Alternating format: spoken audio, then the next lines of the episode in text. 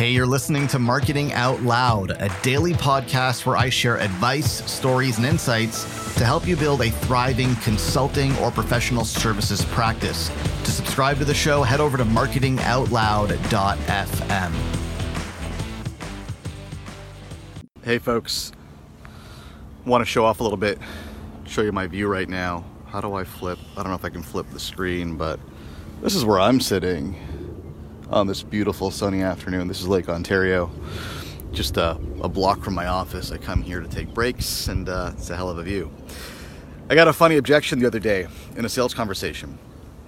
The prospect said, she said, all sounds fantastic. I need to talk to my bookkeeper to see if we have the funds to make this happen. And uh, I didn't push back too hard on it because I understand where this is coming from.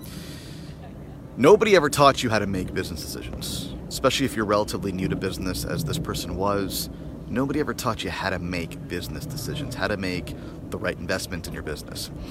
It's not something you learned in school. It's probably not something your parents taught you, even if they were business owners. Um, it's not something you just pick up naturally.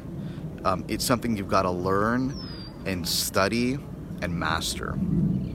And the default for most people, if they haven't been trained on how to make business decisions, is that we avoid risk because it's human nature. Uh, we avoid risk, we give in to fear, we find reasons not to do things that we know are good for us because it's risky and because it makes us afraid. And so we lean on things like I need to talk to my bookkeeper or I need to talk to my accountant or my CFO or my whoever and make sure this is financially feasible and viable.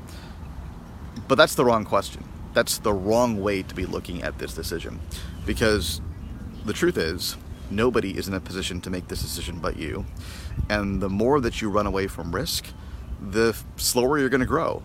I mean there's a trade-off between risk and reward that's not just in the stock market. That's that's a rule that's a principle. Risk and reward there's a trade-off.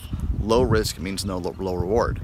So if you're you know kind of happy staying where you're at and you know keeping your business at a current at the current level and not really growing all that much and just maintaining status quo by all means avoid risk altogether because it's going to keep you there.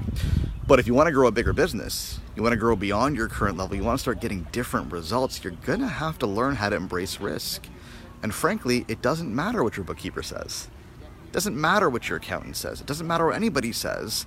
You've got to develop a healthy appetite for risk and only when you do that will you start seeing some serious, serious growth in your business. So remember, risk and reward, there's a trade off there. If you want the reward, you're going to have to take the risk. Hope that helps.